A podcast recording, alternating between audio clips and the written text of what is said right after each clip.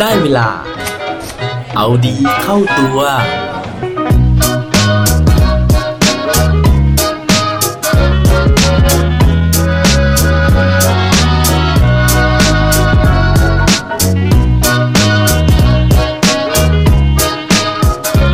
จะทำยังไง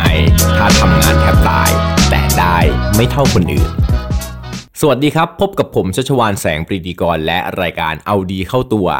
รายการที่จะคอยมาหมั่นเติมวิตามินดีดด้วยเรื่องราวแล้วก็แรงบันดาลใจ เพื่อเพิ่มพลังและภูมิต้านทานในการใช้ชีวิตให้กับพวกเราในทุกๆวัน บางครั้งนะฮะเราก็อดน้อยใจในชีวิตไม่ได้นะครับ ว่าเราทำงานหนักกว่าคนอื่นนะฮะหรือว่าอย่างน้อยเนี่ยก็เท่าคนอื่น แต่ทำไมเราถึงไม่ได้ดีเท่าคนอื่น หรือว่าได้รายได้ไม่เท่าคนอื่น ซึ่งเรื่องรายได้เนี่ยนะฮะเป็นเรื่องที่ค่อนข้างจะเซนซิทีฟหรือว่าอ่อนไหวอยู่เหมือนกันนะครับทำให้แทบจะทุกบริษัทนะฮะเรื่องของรายได้เนี่ยมันเป็นความลับขั้นสุดยอด ถึงขนาดมีมาตรการนะฮะไล่ออกเลยทีเดียวนะฮะถ้าเกิดว่าเราไปพูดคุยนะครับหรือว่าเปิดเผยเรื่องเงินเดือนของเราเนี่ยให้กับคนอื่นได้รับรู้นะฮะแต่ว่าในบางวงการนะฮะเราจะทำยังไงถ้าเกิดว่า รายได้เนี่ยมันเป็นสิ่งที่เปิดเผยนะครับ หรือว่าเป็นสิ่งที่ทุกคนเนี่ยรู้กันว่าใครได้เท่าไหร่บ้าง อย่างเช่นนะฮะในวงการฟุตบอลอังกฤษ หรือว่าพรีเมียร์ลีกซึ่งปกติแล้วเนี่ยเราก็จะรู้อยู่แล้วนะครับพวกสื่อมวลชนต่างๆเนี่ยก็จะรู้ว่านักเตะคนไหนรายได้เท่าไหร่บ้าง วันนี้ก็เลยอยากจะขอหยิบยกนะครับกรณีศึกษานะฮะจากวงการพรีเมียร์ลีกนี่แหละนะครับ มาเล่าสู่กันฟังว่าจากนักเตะตัวเล็กๆคนหนึ่งนะครับที่ น้อยใจในโชคชะตาว่าเราได้ค่าตัวนะฮะต่ำเตี้ยเหลือเกินนะครับ เขาสามารถที่จะพลิกชีวิตของตัวเองขึ้นมาได้ยังไง จนกลายเป็นหนึ่งในนักเตะกองหลังที่ค่าตัวแพงที่สุดในโลก ถ้าอยากรู้กันแล้วนะฮะมาฟังเรื่องราวของผู้ชายคนนี้ครับ ผู้ชายที่ชื่อว่าริโอเฟอร์ดินานด์สำหรับใครนะฮะที่อาจจะไม่ได้ติดตามข่าวสารในวงการฟุตบอลนะฮะหรือว่าไม่ได้ดูฟุตบอลนะครับผม เล่าเร็วๆนะฮะว่าริโอเฟอร์ดินานด์เนี่ยปัจจุบันเป็นกองหลังทีมชาติอังกฤษนะครับแล้วก็ปัจจุบันเล่นให้กับสโมสรแมนเชสเตอร์ยูไนเต็ดแต่ว่าก่อนหน้านั้นนะฮะย้อนไปในวัยเด็กนะครับริโอเฟอร์ดินานด์เนี่ยเริ่มเตะนะครับโดยเป็นนักเตะเยาวชนให้กับสโมสรเวสต์แฮมยูไนเต็ดนะครับซึ่งเป็นสโมสรในพรีเมียร์ลีกเหมือนกันนะครับแต่ว่าค่าแรงที่เขาได้รับอะครับเขาได้แค่ 29 ปอนด์ต่อสัปดาห์หรือว่าประมาณ 1,200 บาทนะฮะ คือเล่นทั้งเดือนเนี่ยยังได้เงินไม่ถึง 5,000 บาทนะครับ ซึ่งเขาเปรียบเปรยกันไว้นะฮะว่าแม้กระทั่งไปทำงานแบบร้านฟาสต์ฟู้ดนะฮะยังได้เยอะกว่านี้เลยนะครับ ทีนี้นะฮะนอกจากจะได้ค่าตัวน้อยแล้วนะฮะ ริโอเฟอร์ดินานด์เนี่ยก็มีปัญหาครอบครัวเหมือนกันนะครับ เพราะว่าเขาเกิดมาในครอบครัวที่ฐานะยากจนนะฮะโดยที่อาศัยอยู่ในแฟลตเล็กๆนะครับในย่านเพคแฮมที่กรุงลอนดอนนะครับแล้วก็ในชุมชนที่เขาอยู่เนี่ยเต็มไปด้วยคนที่ทำผิดกฎหมายนะฮะไม่ว่าจะเป็นค้ายาจี้ป้นนะครับโดยที่คุณพ่อคุณแม่ของริโอเฟอร์ดินานด์นะฮะคุณแม่เนี่ยไม่ได้ทำงานครับเป็นแม่บ้านแล้วก็คอยเลี้ยงลูก 2 คนนะครับ ส่วนคุณพ่อนะฮะทำหน้าที่เป็นช่างตัดเสื้อนะครับในตอนกลางวันส่วนตอนกลางคืนเนี่ยก็ต้องไปรับ job พิเศษนะครับเป็นพนักงานไนต์คลับเพื่อที่จะหาเงินมาส่งเสียลูกนะฮะให้ได้เรียนหนังสือ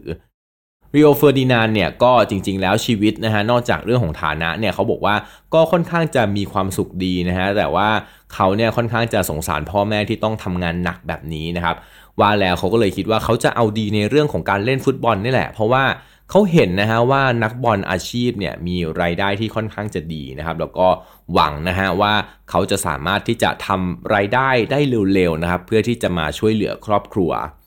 ซึ่งพอตอนอายุ 16 ปีนะฮะหลังจากที่เล่นเป็นนักเตะเยาวชนมานะฮะก็ถึงเวลาที่เขาจะได้สัญญาแบบอาชีพแล้วนะครับ โดยที่เฟอร์ดินานด์เนี่ยก็คิดนะฮะว่าเฮ้ยเขาน่าจะได้สักประมาณ 3,000 ปอนด์ต่อสัปดาห์นะครับ เพราะว่าเขาได้ยินมาว่าเดวิดเบคแฮมนะฮะหรือว่าไรอันกิกส์เนี่ยได้สัญญาฉบับแรกกับแมนยูเนี่ยก็ได้ rate นี้นะครับ แต่ปรากฏว่านะฮะตอนที่เขาได้ทำสัญญากับเวสต์แฮมเนี่ยเขาได้เงินแค่ 400 ปอนด์ต่อสัปดาห์ คือหายไป 10 เท่านะฮะจากที่คิดไว้ว่าจะได้นะครับ โดยที่พอได้สัญญามาแบบนี้นะฮะเขาก็ถึงกับตกใจนะถึงกับงงเลยนะฮะว่าเฮ้ยทำไมเขาถึงได้แค่ 400 ปอนด์ต่อสัปดาห์แหละในเมื่อเขาเนี่ยมีดีกรีนะครับเป็นเยาวชนทีมชาติอังกฤษนะครับแล้วก็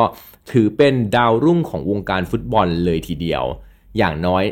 ถ้าไม่ถึง 3,000 ก็ควรจะได้สักพันหนึ่งนะฮะ แต่ว่าเวสต์แฮมก็ยืนยันนะฮะว่าเขาให้ได้ที่เรทนี้นะครับคือ 400 ปอนด์ต่อสัปดาห์นะฮะจะเอาก็เอานะฮะจะไม่เอาก็ไม่เอานะฮะก็ไปหาสโมสรออื่นเฟอร์ดินานนะฮะก็ไม่มีทางเลือกนะฮะสุดท้ายเนี่ยก็ตัดสินใจนะครับที่จะรับค่าเหนื่อยนะฮะในเรทดังกล่าวนะครับ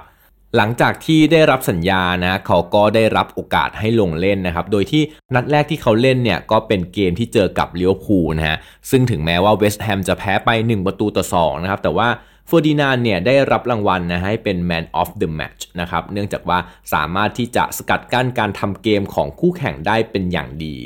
หลังจากจบฤดูกาลนั้นนะฮะผู้จัดการทีมเนี่ยก็มาเรียกเฟอร์ดินานด์เข้ามาคุยนะเพื่อที่จะต่อสัญญาฉบับใหม่นะครับซึ่งคราวนี้นะฮะเฟอร์ดินานด์เนี่ยก็บอกว่าคราวนี้แหละจะต้องได้ 3,000 ถึง 4,000 ปอนด์ต่อสัปดาห์อย่างที่คิดไว้แน่ๆนะฮะปรากฏว่านะครับผู้จัดการทีมนะฮะบอกว่า เฟอร์ดินานด์ปีนี้เราจะเพิ่มค่าแรงให้เป็น 500 ปอนด์ต่อสัปดาห์ เฟอร์ดินานด์ฟังนะฮะตกใจเป็นปีที่2นะครับว่าเฮ้ยทำไมเพิ่มมาแค่ร้อยปอนด์นะฮะในขณะที่นักเตะดาวรุ่งคนอื่นๆเนี่ยได้เงินกัน 3,000 ถึง 4,000 ปอนด์ต่อสัปดาห์ไปแล้ว แต่สุดท้ายนะฮะหลังจากที่ต่อรองไปนะครับแล้วก็ไม่เกิดผลนะฮะเฟอร์ดินานก็งงนะฮะสับสนแล้วก็โกรธมากนะฮะแต่สุดท้ายเนี่ยเขาก็ ยอมรับนะครับค่าแรง 500 ปอนด์ต่อสัปดาห์ เนื่องจากตอนนั้นเนี่ยอายุเขายังน้อยนะฮะแล้วเขาก็ไม่มีเอเย่นต์นะครับหรือว่าตัวแทนเนี่ยในการเจรจากับสโมสร แต่ถึงแม้จะผิดหวังนะฮะสิ่งที่เฟอร์ดินานคิดเนี่ยคือเขากลับคิดนะฮะในอีกมุมหนึ่งว่า จริงๆแล้วเนี่ยที่สโมสรให้เงินเขาน้อยเนี่ยอาจจะเป็นเพราะว่าตัวเขาเองนะครับยังไม่ดีพอในสายตาของสโมสร คือเขายังไม่ดีพอในสายตาคนอื่น เพราะฉะนั้นนะฮะ แทนที่เขาจะตีโพยตีพายนะฮะหรือว่าวิ่งไปหาสโมสรออื่น เขากลับคิดนะครับว่า งั้นจะทำยังไงล่ะนะฮะที่เขาจะต้องเก่งให้ได้มากกว่านี้ เพื่อให้ทุกคนนะฮะเพื่อให้สโมสรเนี่ยยอมรับในฝีเท้าในความสามารถของเขา โดยที่ไม่มีข้อกังขา การที่เขาได้ข้อเสนอแค่ 500 ปอนด์นะฮะนั่นแสดงว่าในสายตาของผู้บริหารสโมสรเนี่ยเขายังทำผลงานได้ไม่ดีพอ ว่าแล้วนะฮะเขาก็เลยพัฒนาตัวเองอย่างไม่หยุดยั้งนะฮะจน 1 ปีผ่านไปนะครับ เขาได้ก้าวมาเป็นตัวจริงนะครับของเวสต์แฮมแล้วก็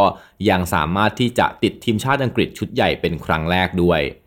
หลังจากนั้นนะฮะพอจบฤดูกาลนะครับ คราวนี้ผู้จัดการทีมก็เรียกเขาเข้าไปคุยอีกครั้งหนึ่งนะฮะเฟอร์ดินานก็รอลุ้นนะฮะว่าเฮ้ยจาก 29 ปอนด์ฮะเป็น 400 ปอนด์เป็น 500 ปอนด์คราวนี้จะเพิ่มอีก 100 ปอนด์หรือเปล่านะครับ แต่ปรากฏว่าผู้จัดการทีมนะฮะบอกว่าเฟอร์ดินานคราวนี้เราเสนอให้นาย 4,000 ปอนด์ต่อสัปดาห์นะฮะ ตอนนั้นเนี่ยเขาก็รู้สึกว่าเฮ้ยผลงานของเขานะความพยายามความอดทนของเขาเนี่ยได้รับการพิสูจน์แล้วนะครับ หลังจากนั้นนะครับเส้นทางชีวิตของเฟอร์ดินานก็พุ่งขึ้นเรื่อยๆนะฮะจากตัวเลข 4,000 ปอนด์ในวันนั้นนะครับ ในปีถัดมานะฮะเขาย้ายสโมสรนะครับแล้วก็ได้รับค่าเหนื่อยเพิ่มขึ้นเป็น 35,000 ปอนด์ จากนั้นนะฮะอีก 2 ปีถัดมานะครับย้ายไปอยู่กับแมนเชสเตอร์ยูไนเต็ดนะฮะก็เพิ่มเป็น 70,000 ปอนด์และปี 2004 นะครับก็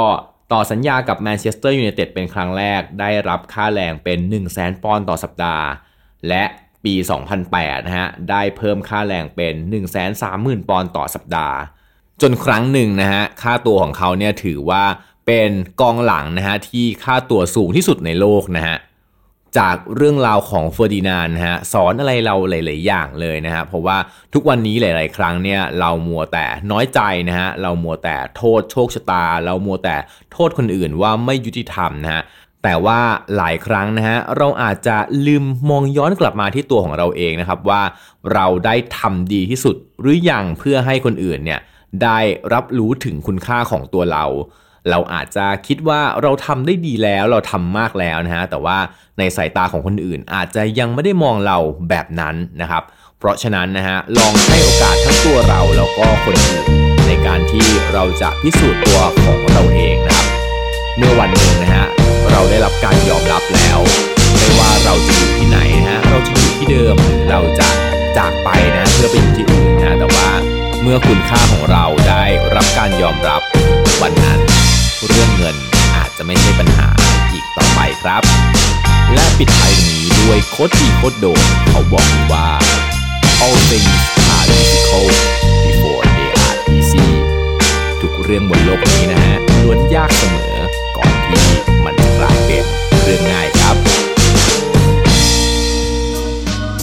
อย่าลืมกลับมาเอาดีเข้าตัวกันได้ทุกวันจันทร์พุธศุกร์พร้อมกด subscribe ในทุกช่องทางที่คุณฟัง รวมถึงกดไลค์ กดแชร์โดยแบ่งปันเรื่องราวดีๆ ให้กับเพื่อนๆของคุณผ่านทุกช่องทางโซเชียลมีเดีย สุดท้ายนี้ขอให้วันนี้เป็นวันดีๆ ของพวกเราทุกคน สวัสดีครับ